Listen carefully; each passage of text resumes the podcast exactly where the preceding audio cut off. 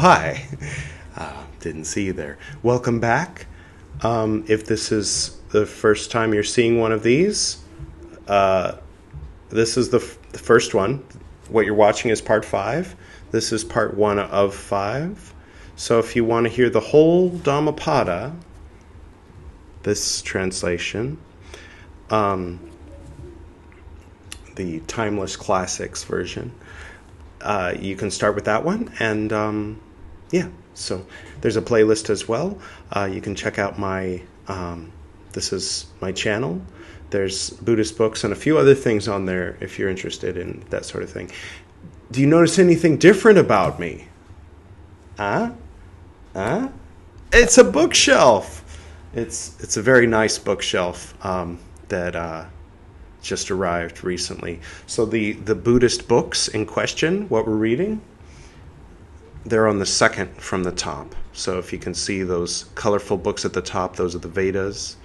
Um, got some Shakespeare and some Tanakh and a few other things at the top. And that, that whole second row is all the books that I plan to read on this series, in this playlist, on this channel. As I've said before, I might have a long gray beard by the time I reach the end of that. I don't know. We'll see. Um, I, I believe that today we'll be finishing the Dhammapada. So let's get right into it. Uh, you didn't tune in to hear me rambling on. Um, I'll talk a little bit more at the end. So let's get to it. Chapter 24 Desire. The desire of the unmindful man grows like a creeper. a double entendre, I don't think that the translators intended. Like a monkey jumps from tree to tree seeking fruit, so does the man of desire jump from life to life. Whomsoever in this world is conquered by this wicked grasping desire, his sufferings grow as abundantly as grass soaked by rain. But whomsoever in this world conquers this wicked grasping desire, which is so difficult to conquer, his sufferings slide off him just as drops of water slide off a lotus leaf. This I tell you, uh, not me, the this I tell you, good wishes to all gathered here. He who seeks the root of the, of the sweet scented usira must first dig up the roots of the birana grass. He who seeks the root, oh wait, I already said that. Do not let Mara, the temper, crush you again and again as the flood crushes the reeds. End quote. So from this I tell you to just as a felled tree grows again and again as long as its roots are safe, so will suffering return again and again till the roots of desire are not destroyed. Uh, I'm gonna go ahead and I'm gonna go ahead and correct that. Uh, till the roots of desire are destroyed. Because till being short for until, so it's not until they are not destroyed, it's until they are destroyed, or so long as they are not destroyed. Sorry to be so picky. he in whom 36 streams of desire run toward pleasure, yes, that misguided man will be carried away upon the waves of his desires. All right? These streams of desire flow everywhere, and the creeper of desire, creeper of desire, another band name, spout, sprouts. I like spouts better, but it says sprouts and grows. Wise is he who sees this creeper and cuts it off from its very root by means of wisdom. cut the creeper off at the root by means of wisdom. Okay.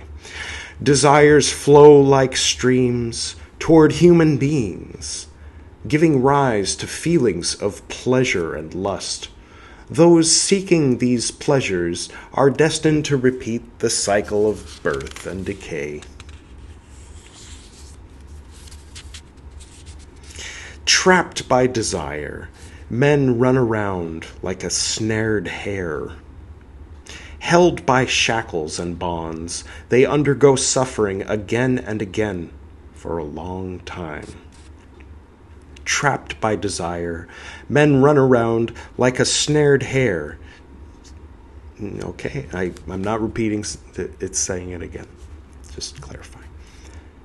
So let the monk who strives for detachment destroy all desires within him. But as my teacher Gordon once said, if you want to keep the desires, you have to embrace the suffering.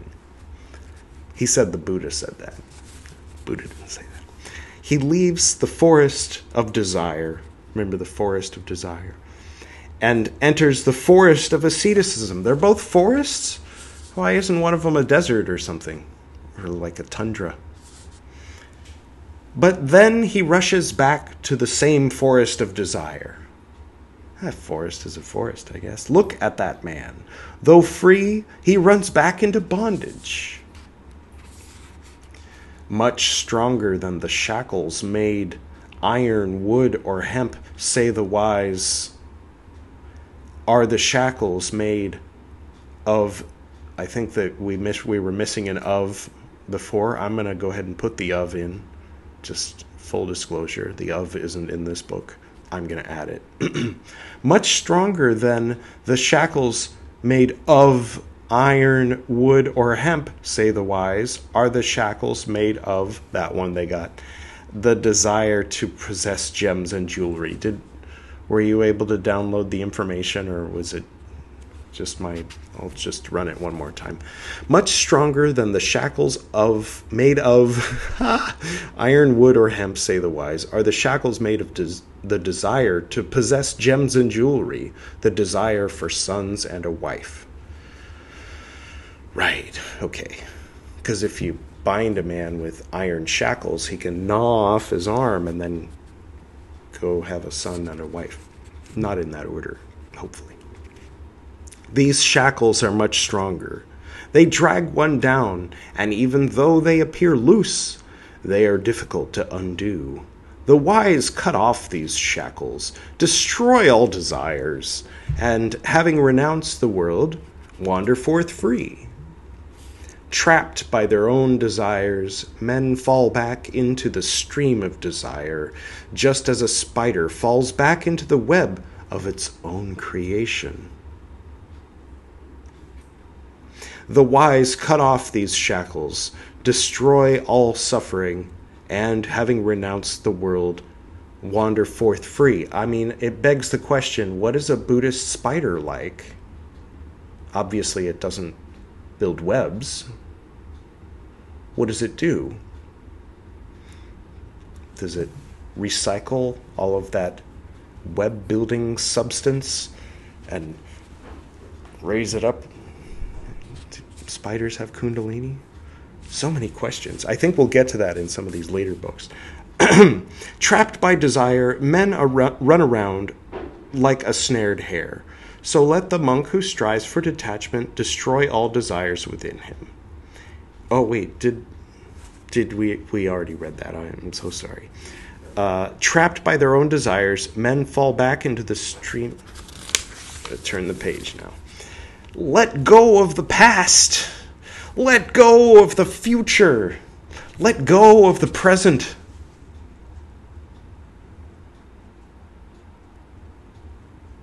Oh, uh, and cross over to the other shore of existence.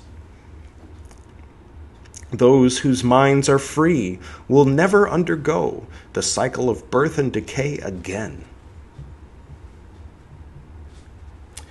Those who are filled with doubts and restless thoughts, who are driven by passion and lust, in such men desire will grow more and more, and their shackles will become stronger. But those who find bliss in a subdued mind and calm thoughts, who is aware, such men will destroy all desires and sever the shackles of Mara, the temper. He who has reached his goal, who is fearless, who has destroyed all desires and sins, who has plucked out the thorn of existence. This will be his last body. He who is without desires and attachments, who understands the words and the interpretations of the teachings, who knows the correct sequence of the written words, such a man has received his last body he is truly known as the great sage, the great man. Quote, I have conquered all, I know all. In all conditions of life, I am free from taint. I have left all, and through the destruction of desire, I am free. Having learnt the truth myself, whom shall I call my teacher? The gift of the sacred truth exceeds all gifts. Continuity, I thought. Um, the sweetness of the sacred truth exceeds all sweetness. The bliss in the sacred truth exceeds all bliss. The destruction of desire conquers all suffering. Wealth destroys the foolish but not those who seek the other shore. By desiring wealth, the foolish man destroys himself, as he would his enemy. Weeds destroy fields, as lust destroys mankind. Therefore, offerings bestowed on those who are free of lust bring great reward. This is the tithing part. Weeds destroy fields, as hate destroys mankind. Therefore, offerings bestowed on those who are free of hate bring great reward. Weeds destroy fields, as illusions destroy mankind. Therefore, offerings bestowed on those who are free of illusions bring great reward. By the way, my Patreon supporters, just kidding, I don't have Patreon. Weeds destroy fields as desire destroys mankind. Therefore, offering, offerings bestowed on those who are free of desire bring great reward. Chapter 25 The Bhiksu, in parentheses, the monk. It is good to have control in the eye. It is good to have control in the ear. It is good to have control in the nose. It is good to have control in the tongue. In the tongue. It is good to have control in the body it is good to have control in the speech. It is good to have control in thought. It is good to have control in all things. I mean, he could have said that first and then not. A bhiksu who has control over all these things is free from all suffering. He who has control over his hands and feet, who has control over his speech and his self, who delights in his inner growth, who is calm, solitary, and content. He is called a bhiksu. The bhiksu, who controls his speech, who speaks wisely and is humble, who teaches the meaning and practice of the sacred law. His words are sweet as honey. The bhiksu who dwells in the sacred law, who finds bliss in the sacred law, who meditates on the sacred law, and who is ever aware of the sacred law, will never fall away from the sacred law. Let him not despise what he has received, nor ever envy what others have gained. A bhiksu who envies others does not attain peace of mind. A bhiksu who does not despise what he has received, little though it may be, whose life is pure and who is ever earnest, such a bhiksu even the gods will praise. He who has detached himself from the I in his name and body, and does not grieve over what is no more, he indeed is called a bhiksu. The bhiksu who acts with kindness and who is dedicated to the teachings of Buddha will enter the peaceful place, in parentheses, nirvana, which marks the cessation of all worldly desires. O Bhiksu, empty this boat. It will go more swiftly if emptied. Free of passion and hatred, you will reach nirvana. Cut off the five lower shackles abandon the five higher shackles, inculcate the five accomplishments. A bhiksu who has freed himself from the five bonds is called Ogatina. He who has crossed the flood. Meditate, O bhiksu, and be not unmindful. Do not let your thoughts be led toward sensual pleasures. Unmindfully, do not swallow the burning iron ball, parentheses, in hell, in parentheses, for you may then cry out, This is pain. Without knowledge, there is no meditation. Without meditation, there is no knowledge. He who has both knowledge and meditation is near nirvana.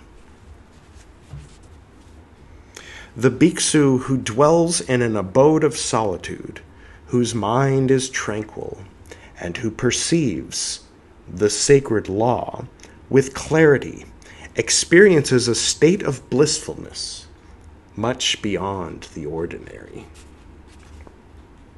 Whenever he perceives the origin and destruction of the body's elements, he finds happiness and joy. For the all knowing ones, this is the beginning of deathlessness. Nirvana, in parentheses. And this is the beginning of nirvana for the bhiksu who is wise, disciplined, content, and restrained, and who associates with noble friends, whose lives are pure and who are earnest. He who is gracious and well behaved will find such bliss that his suffering will end. Just as the jasmine creeper sheds its withered flowers, so should you O Bhiksu, shed your desires and hatred. The Bhiksu whose body, speech, and mind are tranquil, who is restrained in thought, and who has renounced worldly pleasures, is indeed the tranquil one. Rouse your own self access your own self, thus self protected and attentive, you will live happily, O Bhiksu. You are your own protector. You are your own refuge. Hence, control yourself, as a merchant would curb a noble horse. The bhiksu who experiences complete bliss and faith in the teachings of Buddha will enter the peaceful place, nirvana, which marks the cessation of all worldly desires. Even a young bhiksu who applies himself devotedly to the teachings of Buddha brightens up this world, just like the moon that emerges from behind the clouds. Chapter 26 The Brahman says in parentheses here, the holy man, but little spoiler I've, I've read this before, and uh, he's actually talking about the caste. So this is where Buddha goes all. Let's uh, talk about the caste system a little. Okay. With diligent effort, stop the stream of existence. In parentheses. Destroy all desires, O Brahman. Realize the decay of all things created, and become the realizer of the uncreated. When the Brahman has taken the two paths, meditation and awareness, to beyond this world, then he has realized the truth. All his shackles fall away. He for whom there is neither this shore nor the other shore, for whom neither shore exists, and who is fearless and free of shackles, him I call a true Brahman. He who is meditative, free of blemishes, and calm, who has finished all his tasks and attained the highest goal, him I call a true Brahman. The sun shines during the day, the moon shines during the night. The warrior shines when he wears his armor, and the Brahman shines when he is in meditation. But the Buddha shines in splendor day and night. He who has rid himself of evil is called a Brahman. He who walks in serenity is called a samana, a monk. He who has renounced all impurities is called a pabagita, or pilgrim. No one should attack a Brahmin, and no Brahmin should respond with anger at his attacker. Woe to him who strikes a Brahmin, yet more woe to him who reciprocates in anger See what I'm saying here? There's a little more to this than just saying Brahma means holy man, and this is what he's saying. I feel free to comment below. I shouldn't say too much. Uh, I'm not being critical of the caste system. I believe that uh, Lord Buddha is being critical of the caste system. I mean, when he became an ascetic in the first place and left his life as a king behind, he was kind of leaving that system behind, although that path is in place formally uh, in the context of those who uphold the caste system. But, but I don't know. He's making some statements here that I think uh, I'm not going to say anything about. I've said too much. A Brahmin gains much if he restrains his mind from the pleasures of life when all desire to harm has vanished, suffering too cease. Oh, ceases.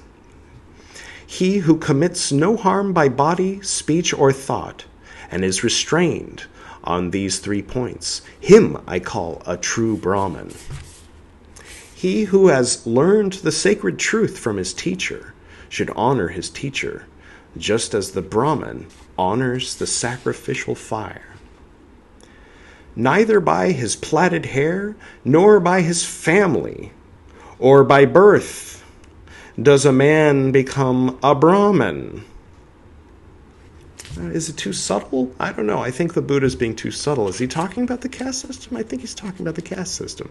He who has realized the truth and embraced the sacred law, such a man is pure. He is a Brahmin. But, sir, what if he's an untouchable? Oh, sorry. What is the use of your plaited hair, O fool? Now, again, me, Edward Reeb, I'm just, I'm, I have no opinion about the caste system on record, formally. It's not a good idea for me to go on record on television here, having, uh, you know, a strong opinion about, you know, things. I'm a guest here in India. But uh, I'm reading this book, the Dhammapada, from uh, early Buddhism. Uh, is what it says. Okay.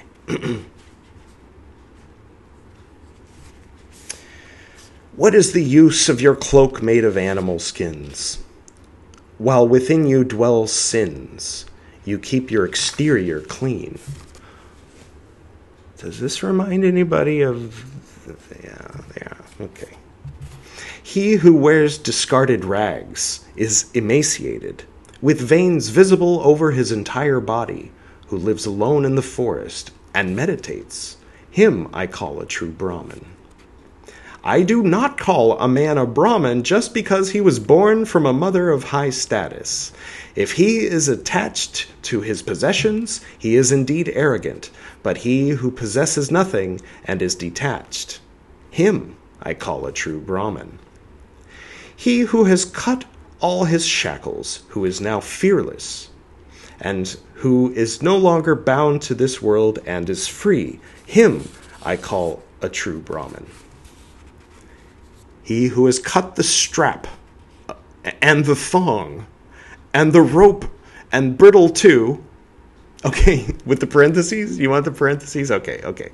He who has cut the strap of hatred and the, th- the thong of desire might as well be a thong and the rope and bridle too of false beliefs who has lifted the bar of ignorance and is now awakened him i call a true brahmin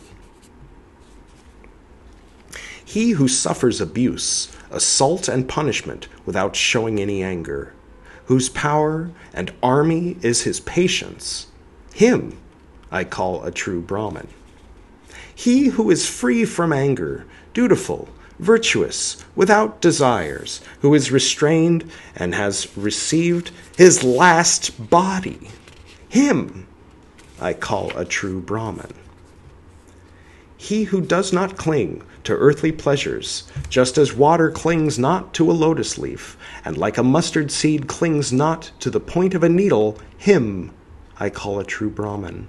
He who in this very life has realized the end of, its, of his suffering, who has put down his burden and free from all shackles, him I call a true Brahmin. He whose knowledge runs deep, who is wise, who recognizes which path is right and which is wrong, and who has attained the highest goal, him I call a true Brahmin. He who keeps aloof both from the ordinary man and the ascetic, who dwells in no abode and who has no desires, him I call a true Brahmin. The I here being Lord Buddha presumably. He who inflicts no injury, any being, uh, we can put in a pawn in there or something, uh, whether feeble or strong, and who does not kill nor cause slaughter. Him I call a true Brahmin. Ah, if he were alive today, what would he say about? Oh, uh, he who is amiable among the antagonistic, who is calm among the violent, and is detached among the attached, him I call a true Brahman.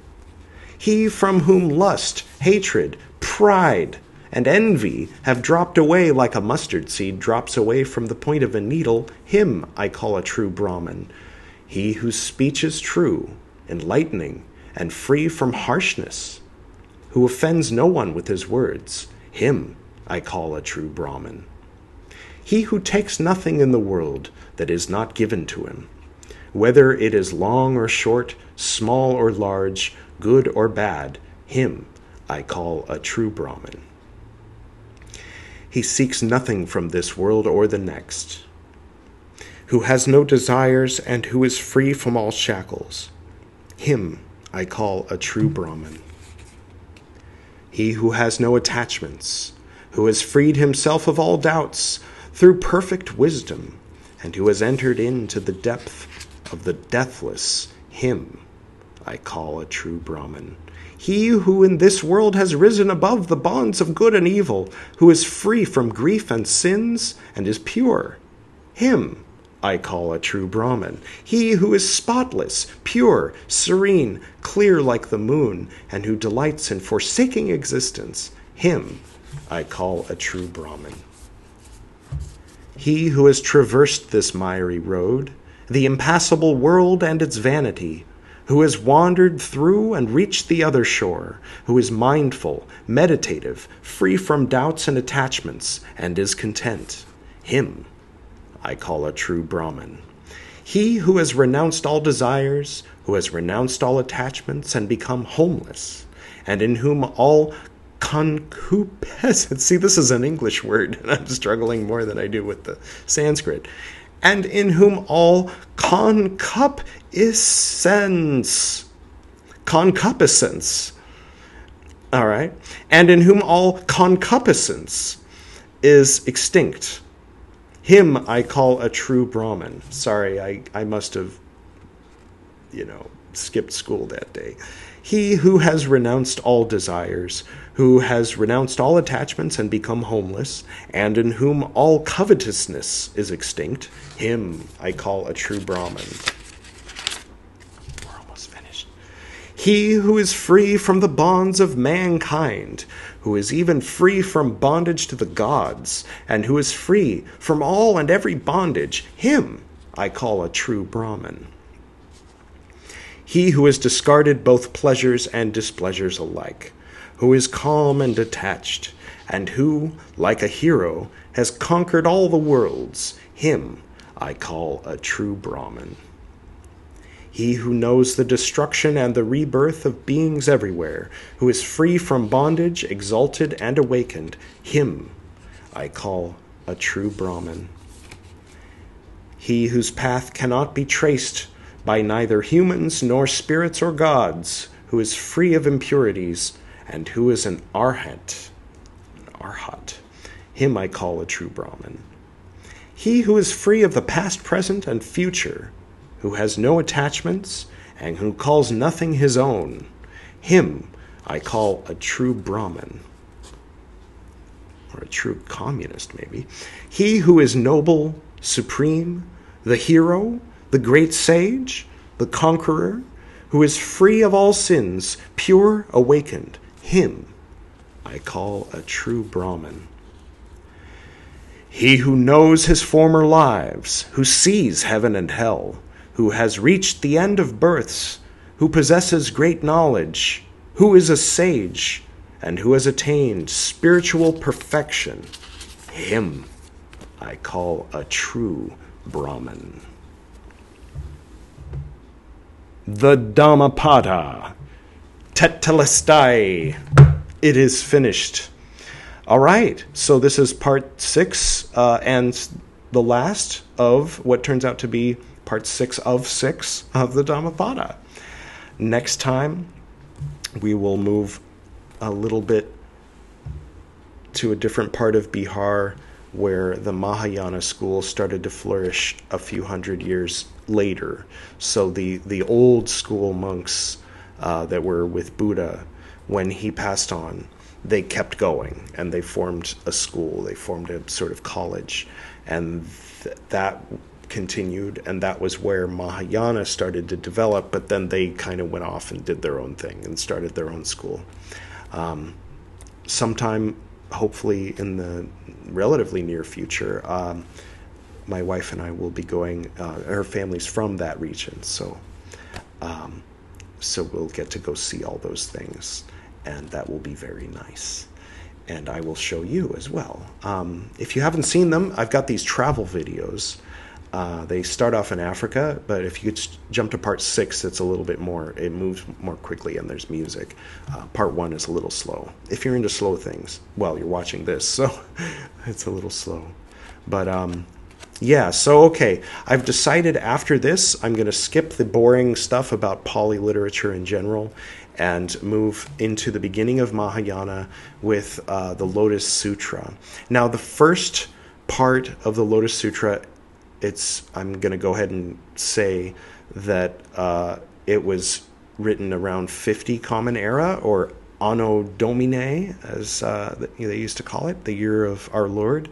Um, you know the common calendar. So 50 back in 50 they started writing like the first third of the lotus sutra and then the second part was written more like around 100 and then the third part was written in 150 so we're doing that. Um, this the dhammapada was written i believe about 300 years before all that so in bc times after the lotus sutra i am going to read a book whose name i don't recall at the moment uh, let's do something fun. I'm going to be reading a book about that one time that one of the Greek kings that were left behind after Alexander the Great uh, conquered the Persian Empire. Um, he was uh, ruling like northeastern, what's now, I believe, like Punjab, I, I assume. Um, and he became a devout Buddhist and he met with a sage. And uh, so this book is about that. Uh, the the Milin, the Milinda Panha is about that. So that'll come after the Lotus Sutra. Um, so this was written probably between 100 and 200. So I thought it would be nice to read it when it comes up in history because a lot of stuff happens after that in Buddhism and of course in you know Greek culture uh, and so on and so forth, which influenced so many of other cultures. So uh, you got to see my, my Buddhist bookshelf up close. See, this is these are the Buddhist books. Um, if you have any questions about any of them, feel free to let me know. Here's Sarasvati, goddess of knowledge and uh, education and music and things. All right. Do you want to come say hi before I say goodnight? We were just talking about you. How one day we're going to go to Bihar and see where all, all this Buddhist stuff here's down a little bit. It says PU. Yay! Do you want to stay here while I do the prayer? Okay. I'll come in in a minute. And then I'll make coffee. See, I'm not really a monk. Okay. To the north and to the south, to the east and to the west, to the spirits of light among us and to the spirits below, we send out our reverent love and compassion. May all beings be happy. May all beings be serene. May all beings be in peace. Good